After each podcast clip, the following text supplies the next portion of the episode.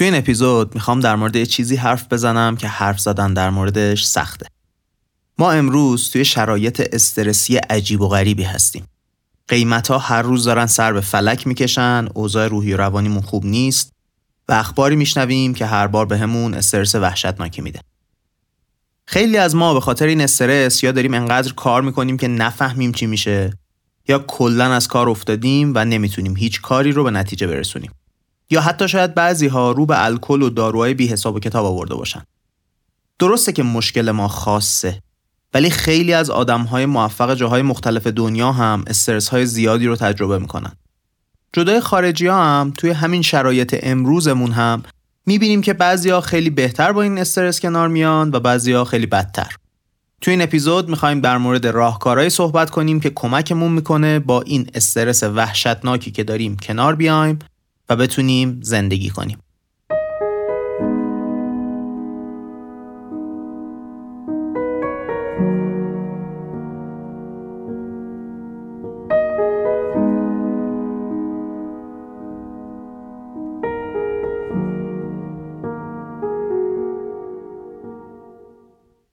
سلام سال نو مبارک این اپیزود 54 م کارکسته که داره توی فروردین ماه 1402 منتشر میشه توی هر اپیزود از کارکست من محمد هادی شیرانی به کمک تیم کارکست میریم سراغ مقالات معتبر دنیای کسب و کار و سعی می‌کنیم ازشون چیزایی رو یاد بگیریم که به درد کار و زندگیمون می‌خوره توی این اپیزود بازم رفتیم سراغ مجله Harvard Business Review و یه مقاله‌ای که توی همین سال 2023 منتشر شده.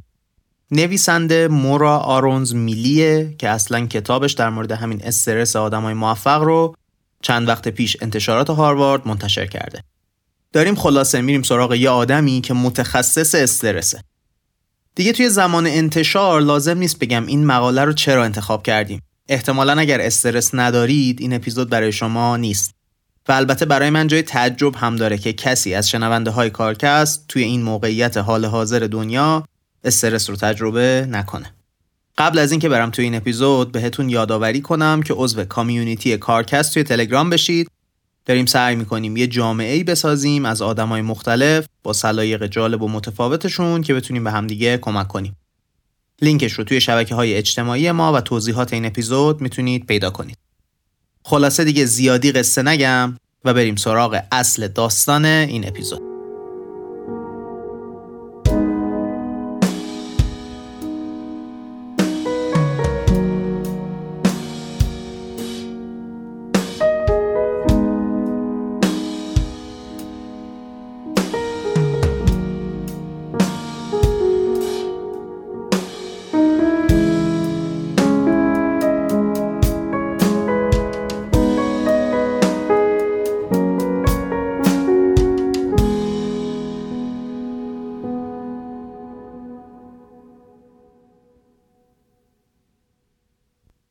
شاید وقتی اول اپیزود گفتم که آدمای خیلی موفق ممکنه استرس زیاد رو تجربه کنن تعجب کرده باشید. خب طرف پول داره امکانات داره داره یه کار جالب انجام میده. چرا باید استرس زیادی داشته باشه؟ این اصلا هسته این مقاله است. اینکه آدمای موفق بعضیاشون در مورد کوچیکترین چیزها استرسی میشن و همش نگرانن که اوضاع خراب بشه. هر اشتباه کوچیکی که می‌کنن رو فقط اشتباه خودشون می‌بینن و فکر می‌کنن دیگران هیچ وقت همچین اشتباهی نمی‌کنن. حتی وقتی feedback هم می‌گیرن فقط بخشای منفی feedback رو باور می‌کنن و بخشای مثبتش رو نمی‌بینن. من دور بر خودم از این آدما کم ندیدم. این استرسه از خیلی از جهتها اصلا چیز خوبیه. استرس اون چیزیه که باعث میشه آدما به خاطرش جلو برن، پیشرفت کنن. این ترس از اشتباه چیزیه که به آدما انگیزه میده. باعث میشه سخت کار کنن و به موفقیت های زیادی برسن. توی همین ایران خودمون من می‌بینم بچه هایی رو که به خاطر این استرس زیاد کار سخت apply کردن و fund گرفتن و خارج رفتن رو با منابع کمی که دارن به نتیجه میرسونن و حداقلش می‌بینیم که کلی آدم به خاطر این استرس دارن زبان دوم یاد می‌گیرن. پس استرس فقط بد نیست. چیزی که بده اینه که این استرسی که به آدم اعمال شده از کنترل خارج بشه و باعث بشه زندگی فلاکت بار بشه. پرفورمنس آدما بیاد پایین کلی و نتونن توی مسیرشون رشد کنن. مثال از یه وکیل موفق می‌زنه مقاله به اسم مارک گولدستاین. میگه چند سال پیش که باش حرف می‌زدم همواره داشت به این فکر می‌کرد که یه اشتباه وحشتناکی بالاخره می‌کنه توی کار وکالتش و به خاطر این اشتباه وحشتناک ازش شکایت می‌کنن و زندگیش نابود میشه. همیشه داشت خودش رو با همکاراش مقایسه می‌کرد و می‌گفت شرکت ما 1800 نفر وکیل داره. 1799 نفرشون بهتر از من با این استرس کنار میان. چرا من نمی‌تونم؟ این استرس باعث شده بود که تمام تعطیلاتش رو کار کنه. هر ایمیلی که می‌نویسه رو ده بار بخونه که هیچ اشتباهی توش نباشه و کلا وسواس شدیدی گرفته بود. یا آقای دیگه ای که مدیر ارشد بودم همین داستان رو تعریف می‌کنه. میگه من با وجود اینکه جزو 100 نفر مربی برتر رهبری سازمانی شناخته شده بودم همیشه نگران بودم که یه اشتباهی می‌کنم و شرکت رو نابود می‌کنم. میگه همش فکر می‌کردم باید پاشم برم برای یه شرکت بزرگتری کار کنم که خیالم راحت باشه. مدیر بالا دستیم حواسش به اشتباهات من هست. میگه توی ذهن من همه مدیرای همرده من بهتر بلد بودن شرکتشون رو مدیریت کنن.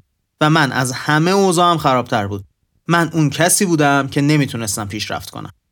نویسنده میگه من خودم هم همین مشکل رو دارم. به هم گفته بودن که عضو گروهی بشم که نویسنده های برتر حوزه کسب و کار توش بودن. میگه درجا وحشت کردم. با خودم می‌گفتم خب اینا نویسنده های پرفروشترین کتاب های حوزه کسب و کار توی دنیا توی کنفرانس تد سخنرانی داشتن. حتی یه ژنرال ارشد توی گروهه. من کیم که بخوام عضو این گروه بشم؟ روانشناسا اسم این پدیده رو گذاشتن تله ذهنی یا بهش اعوجاج شناختی و خطای فکری هم میگن. دیگه عبارت انگلیسیش رو اگه خواستی توی مقاله پیدا کنی. من اینجا نمیگم. شکل داستان ساده است. یه بایاسیه که آدما یه چیز غیر واقعی رو به صورت ناخودآگاه به عنوان یه حقیقت قبول می‌کنن که باعث میشه به مشکلات زیادی هم بخورن. نتیجه این میشه که نمی‌تونن دنیا رو درست ببینن درست ارتباط برقرار کنن. و تصمیماتی هم که می‌گیرن بر اساس منطق و واقعیت نیست. این مشکلات هم خودمون رو اذیت می‌کنه هم دیگران رو. دوباره یه چیز اینجا از خودم می‌خوام بگم که توی مقاله نیست. یکی از بایاسای ذهنی من این بوده که ما ایرانیا بد شانس ترین و بدبخت ترین مردم هستیم. تاکید کنم که نمی‌خوام بگم موضوعمون خوب و درسته ها. دلیل تاکیدم من واضحه. اصلا این مقاله در مورد استرس خودمون داره تبدیل به اپیزود میشه دیگه. خب پس من دارم نمیگم موضوع ما خوبه. چیزی که می‌خوام بگم اینه که من یه موقعی بود که احساس می‌کردم جز به بدبخت ترین مردم دنیا. بعد که ارشدم و رفتم اروپا با آدمایی از 50 60 تا ملیت مختلف حرف زده بودم. اونجا دیدم که نه بابا من اونقدرم بدبخت نیستم. اوضاعم اونقدری که فکر می‌کنم خراب نیست. از من بدبختتر کم نیست. و این رفتارم و جهانبینیم رو کلا عوض کرد. خلاصه می‌خواستم یه گذری بزنم به یه چیز غیر واقعی رایج که شاید شما هم در موردش فکر کرده باشید. نکته عجیب و شاید ناراحت کننده اینه که این bias فکری بین آدمای موفق خیلی رایجه. بعد این آدما میان برای اینکه فرار کنن از استرسشون رو میارن به زیادی کار کردن. دارو یا الکل. کلا جلوگیری کردن از فکر کردن. یا حتی رفتارهای passive aggressive. یه جوری خشم نهان انگار. مقاله از اینجا به بعد میره سراغ دلایل رایج برای این مشکل و میگه ما باید اول بفهمیم دلیل پشت مشکلمون چیه. بعدش به همون راه های علمی یاد میده که بتونیم با این مشکلمون مواجه بشیم.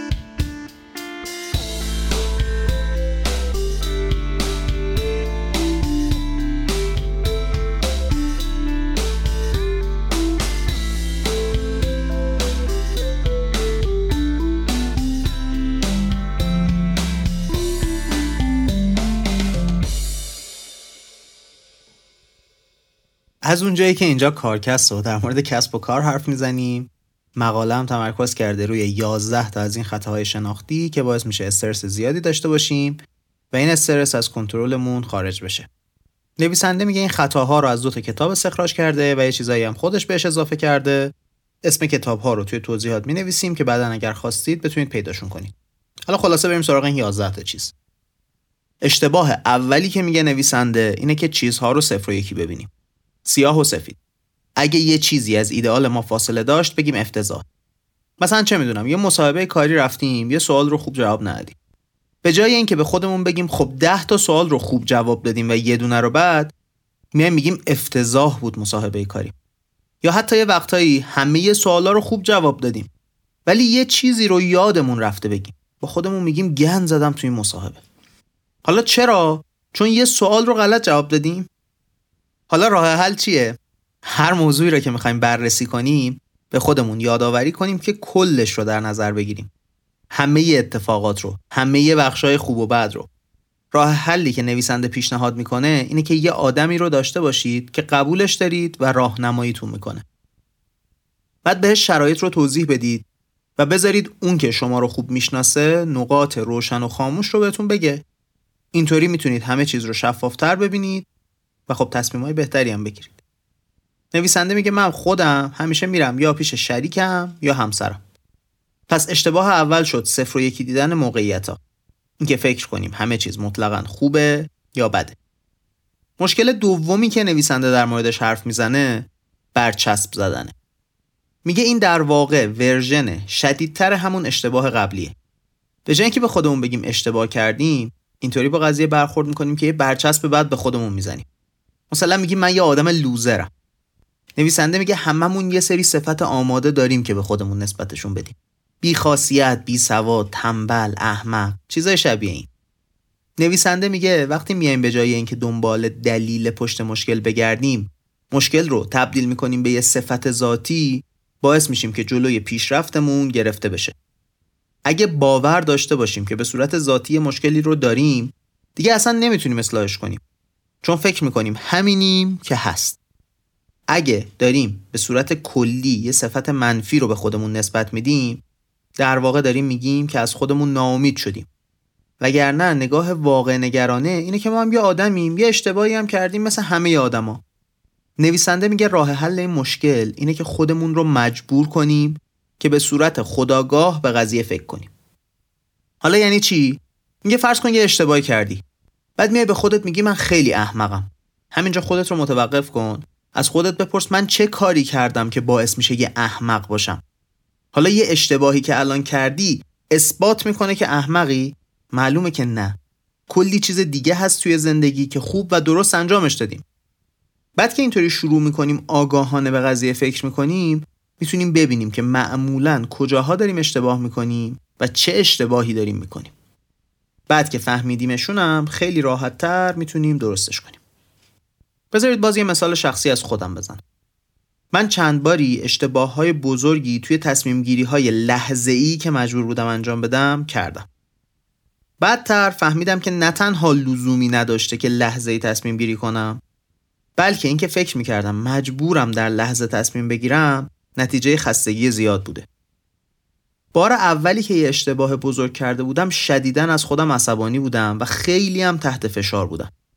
ولی در نهایت یاد گرفتم که کلا در زمان خستگی نه مذاکره کنم نه تصمیم بگیرم. الان یه مانع ذهنی دارم انگار که اگه خسته باشم هر تصمیم گیری مهمی رو کلا جلوش رو می‌گیره. بگذاریم دیگه زیاد از خودم قصه نگم. پس مورد دومم شد این که به خودمون برچسب بزنیم. مورد سوم اینه که سریع بپریم روی نتیجه گیری. این اشتباه ذهنی هم چیز رایجیه. دو تا شکل مختلفم داره. یه مدلش اینطوریه که ذهن طرف مقابل رو می‌خونیم انگار. وقتی هم اتفاق میفته که طرف مقابل داره یه حرف منفی در موردمون می‌زنه. مثلا با خودمون فکر می‌کنیم طرف مقابل فکر می‌کنه من نباید ارتقای شغلی می‌گرفتم. پس حتما از من متنفره. حالت دومش هم پیشگویی آینده است. اینکه میگیم فرقی نداره من چی کار کنم. شرایط تهش داغون میشه. پس چه کاریه تلاش کنم؟ نویسنده یه مثال با مزه از خودش می‌زنه. میگه یه بار داشتم تو راهرو می‌رفتم سمت یه جلسه ای از کنار یکی از همکارام رد شدم. به هم لبخند نزد با اخمم نگام کرد. من فکر کردم دستم عصبانیه در حالی که فقط نگران و کلافه بود چون بچه هاش مریض شده بودن. ولی من اینو به خودم گرفتم. چیز دیگه ای هم که میگه اینه که کلی ارائه رو تا الان رفتم توشون و حس کردم قرار گند بزنم. و این باعث شده شانس گند زدنم بالا بره. در حالی که اکثرشون هم خوب پیش رفتم خلاصه دوتای این قضایا خیلی رایجن و می‌تونن باعث بشن که شرایط به ضررمون پیش بره. اعتماد به نفسمون از دست بره بهرهوریمون کم بشه ارتباطاتمون آسیب ببینن و خلاصه تصمیمای بدتری بگیریم. نویسنده میگه هر موقع داشتید در مورد چیزی که توی سر دیگران میگذره فکر می‌کردید یا آینده رو پیش بینی می‌کردید به خودتون بگید آیا من واقعا می‌دونم نظرش این بود؟ یا آیا من مطمئنم آینده فلانجور میشه؟ این آگاهی پیدا کردن در مورد اشتباه می‌تونه ما رو نجات بده از این اشتباه. مورد چهارمی که نویسنده در موردش حرف می‌زنه فاجعه سازیه این تله ذهنی اینطوریه که ما بدون اینکه شواهدی یا اطلاعات درست و حسابی داشته باشیم میایم بدترین نتیجه رو می‌گیریم. اینطوریه که یه خال روی پوستمون می‌بینیم با خودمون میگیم این حتما سرطان پوسته. یا مثلا با partner مون دعوا می‌کنیم بعد میگیم دیگه این آخر این رابطه است. یا مثلا توی محیط کار وقتی feedback آخر فصل رو می‌گیریم و نمره عالی نگرفتیم با خودمون میگیم حتما میندازنمون بیرون. کسایی که این مشکل رو دارن مستقل از این که شرایط چیه کلا منتظر بدترین اتفاق دنیا هستن. حالا بریم حالت کسب و کارش رو نگاه کنیم. مثلا وقتی data ی جریان مالی همون cash flow شرکت رو نگاه می‌کنیم می‌بینیم که رشدی که می‌خواستیم رو نداشته. بعد حالا استرس می‌گیریم که الانه که ورشکست بشیم. مجبور بشیم بیفتیم دنبال کار پیدا کردن کسی هم که به ما کار نمیده. وقتی منطقی به قضیه نگاه کنیم می‌دونیم که رشد کمتر از انتظار کشفلو خیلی بعیده باعث ورشکسته شدن ما بشه. چه برسه به اینکه حالا بهمون کارم بعدش ندن. ولی خب توی این تله ذهنی گیر کردیم دیگه و باعث میشه که عجیب ترین اتفاقات هم برامون ممکن به نظر بیان. راه حلی که پیشنهاد میده مقاله برای مواجهه با این احساس و تفکر اینه که وقتی این استرس وحشتناک رو داریم به خودمون بگیم ببین احساسات با واقعیت ها فرق دارن. این رو که هی با خودمون تکرار کنیم کم کم بهتر می‌تونیم با این استرس و خطای ذهنی مواجه بشیم. بعد خب لزوما اینکه به خودمون بگیم کافی نیست. می‌تونیم از یه کسی که بهش اعتماد داریم و داره از بیرون موضوع رو نگاه می‌کنه کمک بخوایم. بهش بگیم نظر منطقیش رو بهمون به بگه. ما توی موقعیت پنیک هستیم اون موقع. همین که یه جوری بتونیم یه کم از این استرس وحشتناک فاصله بگیریم کافیه. بعدش می‌تونیم آروم آروم منطقی فکر کنیم. فقط یه حل لازم داریم که از اون وحشت زیاد خارج بشیم. باید خودمون رو روی چند ماه پیش رو متمرکز کنیم. اینکه توی این بازه زمانی چه اتفاقی ممکنه بیفته و چطور می‌تونیم اوضاع رو بهتر کنیم. ما در مورد آینده دور اونقدری اطلاعات نداریم که بخوایم به خاطرش وحشت کنیم. مورد پنجم فیلتر کردن. فیلتر کردن اینطوریه که میایم یه اتفاق بد رو بین یه عالمه اتفاق انتخاب می‌کنیم و فقط روی اون تمرکز می‌کنیم. این میشه که شروع می‌کنیم به تیره و تار دیدن دنیا. نویسنده میگه انگار یه قطره جوهر ریخته تو آب برکه. بعد ما فقط به این نقطه سیاه توی دریاچه نگاه می‌کنیم و انقدر بهش نگاه می‌کنیم که یادمون میره اصلا بقیه برکه این رنگی نیست. مثال سادهش وقتی که ارائه داریم میدیم کلی فیدبک مثبت می‌گیریم. بعد یه نفر یه چیز منفی میگه و ما اعصابمون میریزه به هم به خاطر همون یه حرف. برعکسش هم البته چیز رایجیه ها. اوضاع خراب حسابی بعد ملت سرشون رو می‌کنن زیر برف و سعی می‌کنن روی اون یه چیز خوبی که وجود داره تمرکز کنن. مثالش رو پیدا کردن کار زیاد سختی نیست. ولی حرف ما این دسته از آدما نیستن. آدمای موفقی که استرس زیادی دارن توی دسته مقابل میفتن اکثر شنونده های پادکست. نتیجه تمرکز روی این نقطه تاریک میشه اینکه انگیزه و امید آدما نابود میشه. راه حلی که نویسنده میگه اینه که بیاید بشینید موفقیت هاتون رو واقعا بنویسید و لیست کنید. به صورت مداوم لیست موفقیت ها و شکستاتون رو update کنید. بعدش هر موقع حس کردید اوضاع خرابه بیاید این لیست موفقیت و شکست ها رو مرور کنید. وقتی بیاید این لیست موفقیت ها و شکست ها رو بخونید دیگه نمی‌تونید خودتون رو گول بزنید. اثبات شده و ثبت و ضبط شده می‌دونید که یه کارای زیادی رو خوب و درست انجام دادید این تا اینجا شد 5 تا خطای ذهنی. صفر و یکی دیدن شرایط برچسب زدن سری رفتن سراغ نتیجه گیری فاجعه سازی و فیلتر کردن. 6 تا دیگه مونده که در موردشون حرف بزنیم.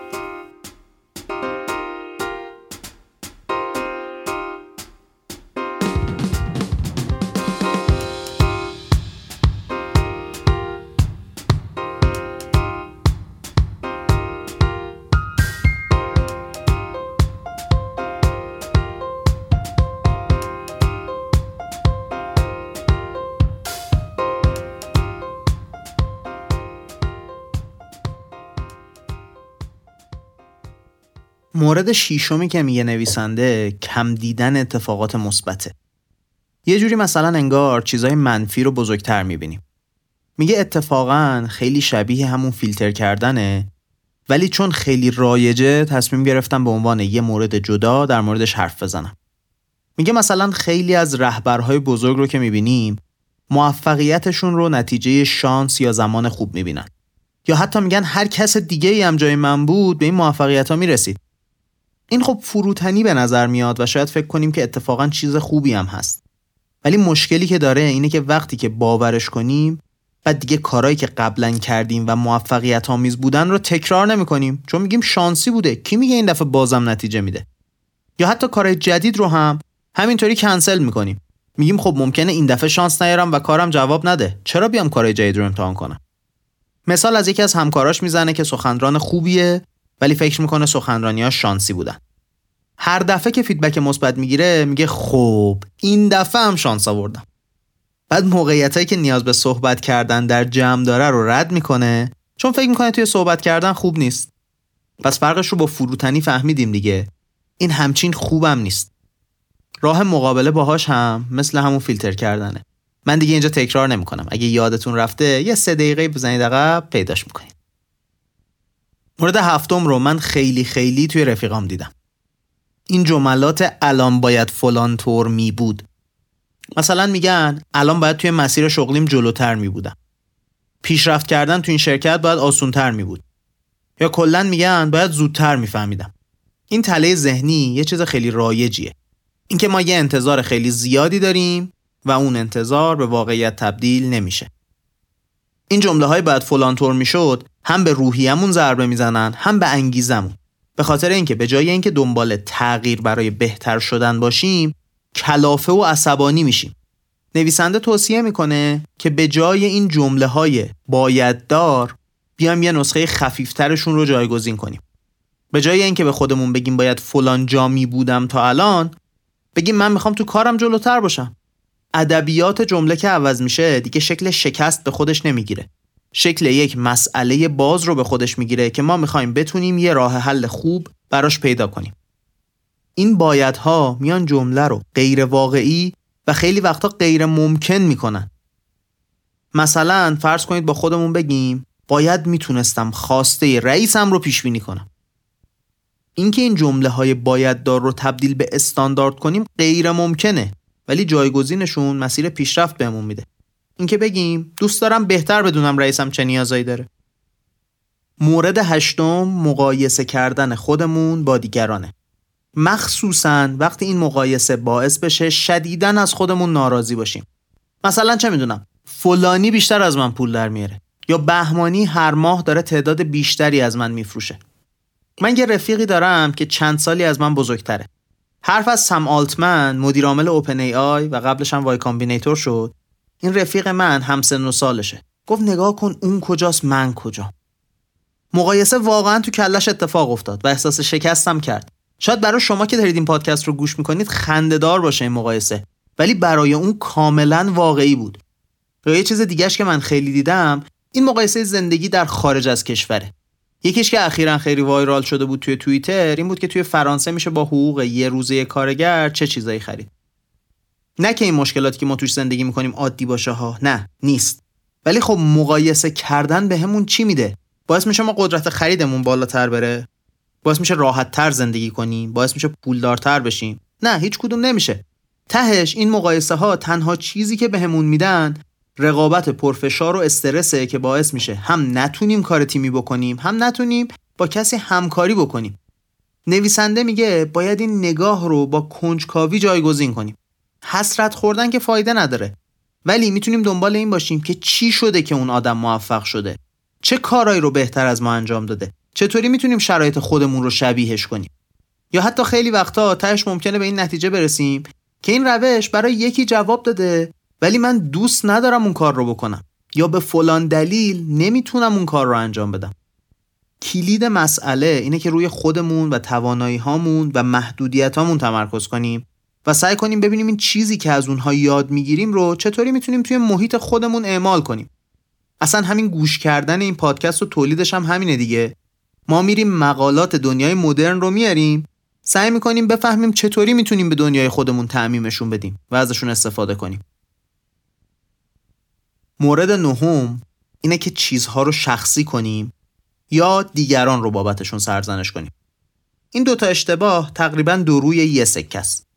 شخصی کردن مشکل از اونجا میاد که ما سعی می‌کنیم خودمون رو مسئول همه چیز بدونیم و در نتیجه احساس کنیم که روی شرایط کنترل داریم.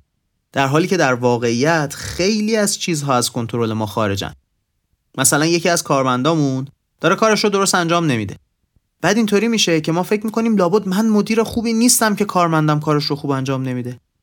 به این فکر نمی‌کنیم که اگه همه دارن درست کار می‌کنن و یه نفر خروجیش خوب نیست شاید اون کارمند بدیه. روانشناسا میگن این مشکل چند تا دلیل ممکنه داشته باشه. یکی همون که گفتم. اینکه بهمون این احساس رو بده که شرایط کاملا تحت کنترلمون. یکی دیگه اینکه ما ذاتا از درگیر شدن فراری هستیم و خب نمی‌خوایم بحث و گفتگو و دعوا پیش بیاد. ممکنم هست به خاطر این باشه که توی بچگی خیلی بهمون فشار آوردن که حرف گوش کن و مطیع باشیم. عادت کردیم که باید هی خودمون رو مقصر بدونیم. حالا اون ور سکه برعکس این رفتار دیگه. اینکه همه چیز رو گردن دیگران بندازیم. این کارمندمون نمی‌رسه کارش رو تموم کنه. حتما تنبله. اون گزارشه خروجیش بد بود. حتما نمی‌فهمه چیزی رو که ازش می‌خوام. مشخصه که واقعیت یه جایی وسط این طیف دیگه یه جایی بین همیشه من مقصرم و همیشه دیگران مقصرن. هر موقع این مشکل پیش اومد باید سعی کنیم بفهمیم واقعیت چیه. در موردش تحقیق کنیم. یکی از راحت ترین کارا هم اینه که نظر طرف مقابل رو بپرسیم. اون کسی که فکر می‌کنیم تقصیرشه یا فکر می‌کنیم همش تقصیر ماست. این دیالوگه خیلی کمک می‌کنه که به جواب درست برسیم و خودمون یا دیگران رو بیخودی سرزنش نکنیم. مونده فقط دوتا دیگه. مورد دهم نشخار فکریه. من فکر می‌کنم در موردش قبلا توی کارکست حرف زدم. داستان چیه؟ اینکه یه مشکلی یا اتفاق بدی در گذشته افتاده ما هی نشستیم منتظر اینکه اتفاق دوباره بیفته. این فکرای منفی بسیار بسیار روی استرس آدم تاثیر می‌ذارن. اصلا یه لول می‌برن بالاتر استرس رو. مثلا یه حرف اشتباهی می‌زنیم توی یه جلسه بعد انگار توی سرمون این صحنه رو گذاشتن رو ریپلی. هی پشت سر هم تو سرمون داره تکرار میشه این داستان. بعد اگه اشتباه از یه حدی بزرگتر باشه انقدر انرژی ذهنی و فیزیکی ازمون می‌گیره کل زندگیمون مختل میشه. همش داریم به این اشتباه فکر می‌کنیم. بعد گیر می‌کنیم توی این تفکر منفی همش داریم به چیزای منفی فکر می‌کنیم. مشکل این تفکر هم مشخصه دیگه. ما داریم توش دنبال راه حل جدید برای تکرار نکردنش یا فیدبک و اینا نمیگردیم. داریم فقط خودمون رو سرزنش می‌کنیم. این سرزنش کردن هم که به دردی نمی‌خوره. اگه یک کمی در مورد تکرار شدن این اشتباه نگران باشیم دفعه بعد حتما دقت بیشتری می‌کنیم. اگه ولی وحشت زده باشیم اتفاقی که میفته اینه که کلا نمی‌تونیم روی کار درست تمرکز کنیم و بدتر هم میشه نتیجه کارمون. پیشنهاد نویسنده برای مقابله با این مسئله اینه که چیزایی که توی فکرمونه رو بنویسیم روی کاغذ تا بتونیم بخشای منطقی و غیر منطقیشون رو جدا کنیم و ازشون فیدبک بگیریم. در نهایت آخرین تلهی که نویسنده میگه دلیل آوردن احساسیه. خلاصش توی جمله میشه این که من احساسش می‌کنم پس واقعیه. مثلا آدما با خودشون میگن من میترسم سوار هواپیما بشم پس حتما هواپیما خطرناک دیگه بعد این همه حرف و بحث می‌دونیم که احساسات ما چه خطاهای ذاتی توشونه دیگه. لازم نیست واقعا زیادی بازش کنیم. توی محیط کار مثلا این قضیه خودش رو اینطوری نشون میده که از فشار کار دارم داغون میشم. پس لابد من آدم مناسبی برای این کار نیستم. بعد خب وقتی این باور رو پیدا کنیم خودش تبدیل میشه به دلیل اتفاق افتادنش. راه نجات اینجا هم مثل مشکلات قبلیه با یه آدم بیرونی صحبت کنیم که بتونه با دلیل و منطق با همون حرف بزنه و اینکه بیایم دنبال دلایل واقعی منطقی بگردیم برای احساساتمون. اگه وجود نداشتن یعنی احساس غلطه. تا اینجا مقاله اومد 11 تا چاله که ممکنه توشون بیفتیم رو گفت و یه سری راه حلم براشون پیشنهاد داد. از اینجا به بعد میره دنبال اینکه چطوری اصلا از این چاله ها فرار کنیم. چه راه های کلی هست که بتونیم باهاشون استرسمون رو به صورت کلی کم کنیم.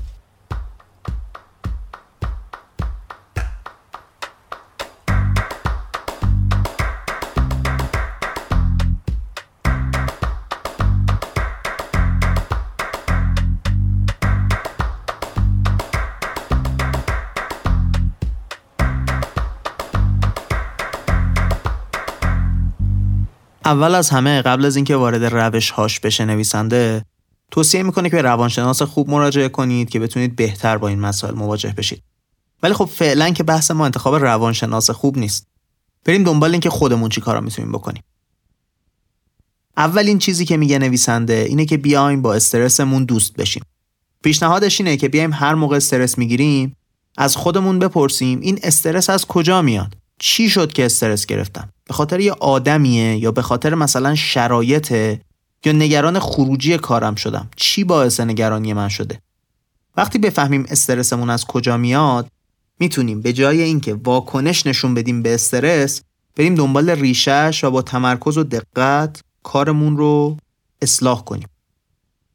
از نویسنده یکی از اون کتاب هایی که به عنوان منبع گفته بود نقل می‌کنه که این استرس می‌تونه اتفاقا کمکمون کنه. قبل از اینکه مشکلی پیش بیاد بریم دنبال ریشه نگرانی و حلش کنیم. یه کار دیگه ای که یادمون میده نویسنده اینه که نسبت به خودمون همدردی به خرج بدیم. ما یه اپیزود اصلا در موردش داریم اپیزود 21 self compassion مفصل در موردش حرف زدیم. اگه نشنیدینش حتما برید سراغش. چون اونجا حرفش رو زدیم دیگه اینجا خیلی مفصل در موردش حرف نمی‌زنیم. توی یه جمله بگیم میشه اینکه وقتی اشتباه می‌کنیم با خودمون طوری رفتار کنیم که انگار صمیمیترین دوستمون اشتباه کرده. این باعث میشه که کمتر بیفتیم توی تله های غیر واقع بینانه. کار سومی که پیشنهاد می‌کنه اینه که تنز توی این نوع تفکر رو ببینیم. مثلا غلط تایپی که داشتیم توی متنی که نوشتیم ممکنه باعث بشه اخراج بشیم از شرکت واقعا. آیا ممکنه اینکه شرکت موفق نمیشه فروش درستی داشته باشه فقط تقصیر شخص شما باشه؟ وقتی بیایم واقعا درست نگاه کنیم به این منبع های نگرانی و استرس خیلی وقتا چیزای خندهداری می‌بینیم که خیلی هم غیر واقعیه کار چهارمی که پیشنهاد می‌کنه اینه که ورزش کنیم. میگه وقتی استرس می‌گیرید برید یه تحرکی انجام بدید. از چند تا پله برید بالا. بشین پاشو برید. مهم نیست چطوری فعالیت بدنی می‌کنید. اینکه بتونید ذهنتون رو از اون فکر نگران کننده جدا کنید خودش کلی کار بزرگیه. نویسنده مدیتیشن کردن رو هم شدیداً پیشنهاد می‌کنه. میگه بسیاری از متخصص ها مدت هاست که مدیتیشن رو به عنوان یه ابزاری برای مقابله با استرس معرفی می‌کنن. پیشنهاد نویسنده اینه که نوعی از مدیتیشن رو استفاده کنیم که یه نفر دیگه بهمون میگه باید توی اون لحظه چی کار کنیم که بتونیم ذهنمون رو خاموش کنیم. من خودم از طرفدارای مدیتیشن هستم و خیلی روتین و زیاد ازش استفاده می‌کنم. واقعا به شما هم توصیه می‌کنم که ازش استفاده کنید. برای من نتایجش باور نکردنی بوده. و در نهایت چیز آخری که میگه نویسنده اینه که وقتی توی سرتون این تله ها اتفاق میفتن خیلی محکم به خودتون بگید نه. من توی این تله نمیافتم. حتی اگر این کار رو با صدای بلند بکنید بهترم هست. هرچی بیشتر این کار رو بکنید موفقیت آمیزتر هم میشه.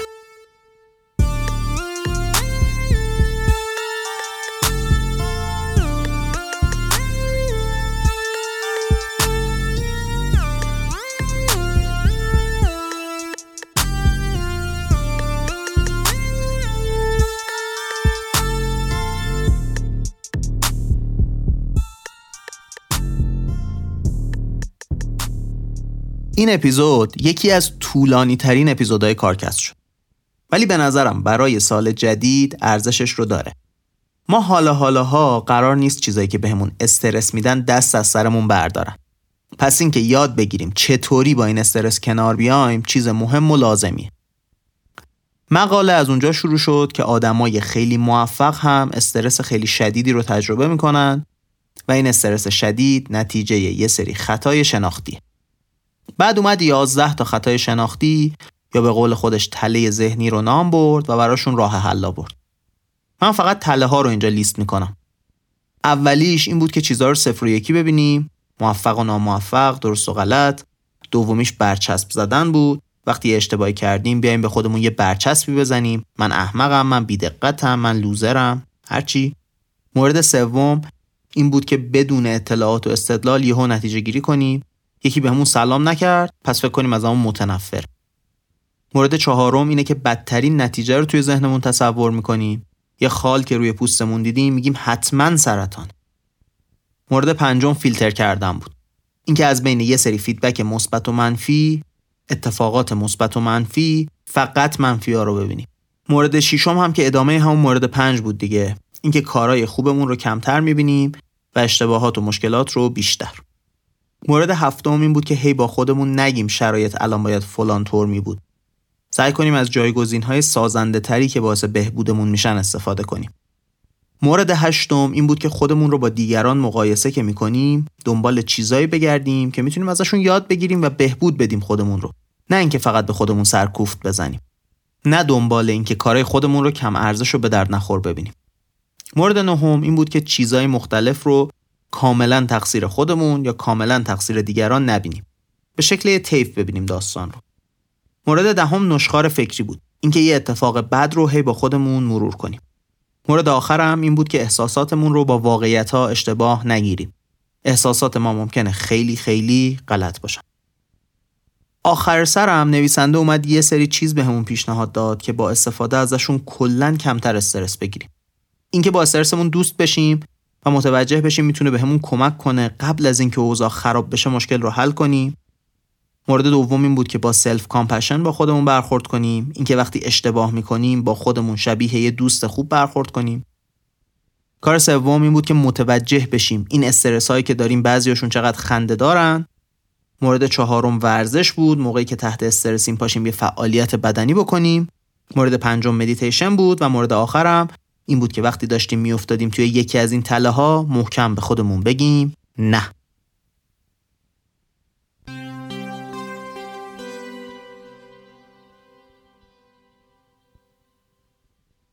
خب قبل از اینکه برم سراغ خدافزی و چیزای جالبی که توی این مدت دیدیم یه چیزی بگم که هم ربط داره به این موضوع هم ربط نداره. کامیونیتی کارکست الان یه صد نفری عضو داره. آدما که خودشون رو معرفی کردن از کارآفرین داریم تا کارمند از سیلیکون ولی داریم تا شهرهای مرزی ایران. خلاصه اگه عضوش نشی چیزای زیادی رو از دست خواهید داد. توی عید امسال برنامهمون اینه که یه جونی به این کامیونیتی بدیم. توی اینستا چنل تلگراممون و توضیحات این اپیزود می‌تونید لینک عضویت رو پیدا کنید. این از این. در مورد چیزهای جالبی که ما در این چند هفته گذشته دیدیم چیزی که جدیدن به اپیزودمون اضافه کردیم دو تا چیز می‌خوام بهتون معرفی کنم. من چند وقت پیش یک کتابی رو خوندم به اسم Seven Powers The Foundations of Business Strategy. کتاب واقعا درجه یکه. یعنی من کم درس استراتژی نخوندم کم مقاله استراتژی نخوندم. توی پادکست هم کم و بیش حرف زدیم در مورد استراتژی. ولی این فریمورکی که کتاب می‌سازه توی ذهن آدم کمک می‌کنه که هر کسب و کاری رو سریع تحلیل کنی و وقتی داری کسب و کار جدید می‌سازی به جنبه های قابل دفاع بودنش در آینده فکر کنی. واقعا کتاب درجه یکیه. نویسنده هم اسمش هست همیلتون هلمر و اگه اشتباه نکنم استاد استنفورد. اقتصاد درس میده. اسم کتاب و لینک آمازونش رو می‌ذارم براتون توی توضیحات این اپیزود. چیز دومی که می‌خوام معرفی کنم بهتون که خیلی هم نامربوطه به همه چیزایی که تا الان حرفشون رو زدیم ورژن مصور هری پاتره. من خودم بچه که بودم عاشق این کتاب بودم. واقعا باش زندگی کردم و هر سالم صبر می‌کردم که نسخه جدیدش به نمایشگاه کتاب برسه. ورژن مصورش تا جلد پنجم اومده و واقعا تصویرسازیاش جادوییه. وقتی میبینیش کاملا حس می‌کنی که انگار داری توی یه دنیای موازی این کتاب و ورق می‌زنی. اینم توصیه می‌کنم که اگه مثل من با فضای کتابای فانتزی کیف می‌کنید برید سراغش و ازش لذت ببرید.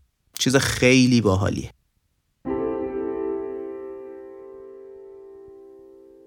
خب رسیدیم با آخر این قسمت از کارکست. این قسمت اولین قسمتیه که داره توی سال 1402 منتشر میشه. و خوشحالیم که تقریبا سه سال شده که داریم پادکست می‌سازیم. این اپیزود اولین اپیزودیه که وسط فصله و با بیش از دو هفته فاصله منتشر شده و احتمال داره چون کارمون زیاد شده مجبور بشیم یکم دیر به دیرتر اپیزودهای کارکست رو منتشر کنیم. تمام تلاشمون رو می‌کنیم که کیفیت کارمون رو حفظ کنیم و بازم بتونیم حرفایی بزنیم که براتون جذاب باشه. خیلی ممنونم از شما که همراه این اپیزود طولانی بودید. ممنونم از محمد رستگارزاده علی امیریان آیلار سیامی پویا کهندانی و سارا میرموسا. این بود اپیزود 54 از کارکست.